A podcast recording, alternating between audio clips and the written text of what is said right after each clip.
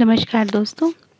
रंग बिरंगी कहानियों के संग्रह में अब एक और नई कहानी जुड़ने जा रही है और इस कहानी का नाम है ब्राह्मण और तीन ठग। एक दिन सवेरे सवेरे एक ब्राह्मण सुनसान रास्ते से जा रहा था।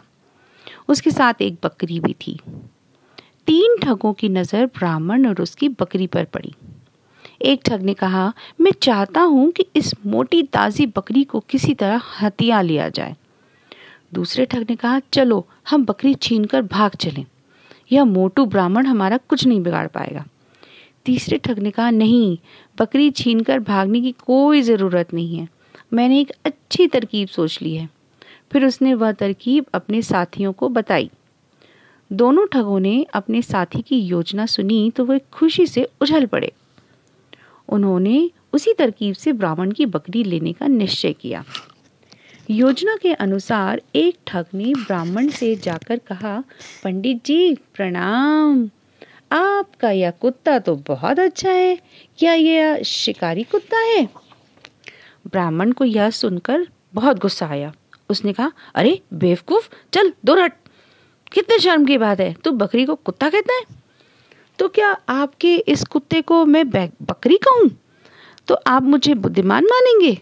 हा हा हा हंसता हुआ वह ठग चला गया।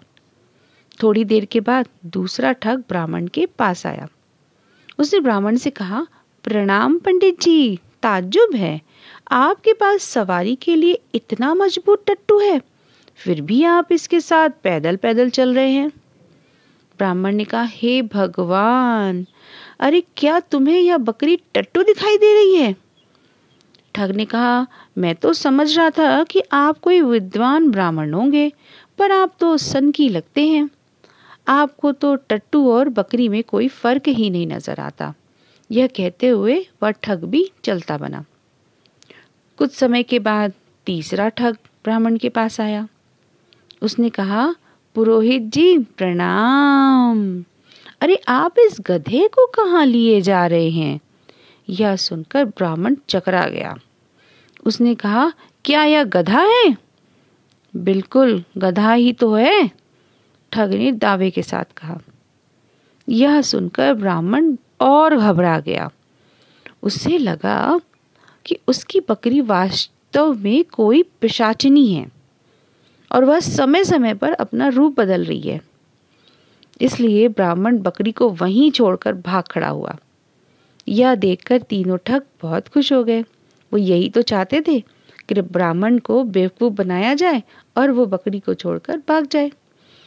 और वे खुशी खुशी बकरी को लेकर चलते बने।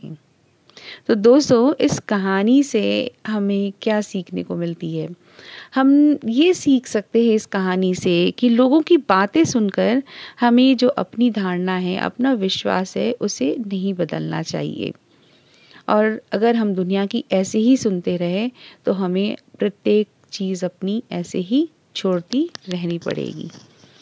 नमस्कार दोस्तों, धन्यवाद इस कहानी को सुनने के लिए। अगली कहानी के लिए थोड़ा इंतज़ार करिए। तब तक के लिए नमस्कार।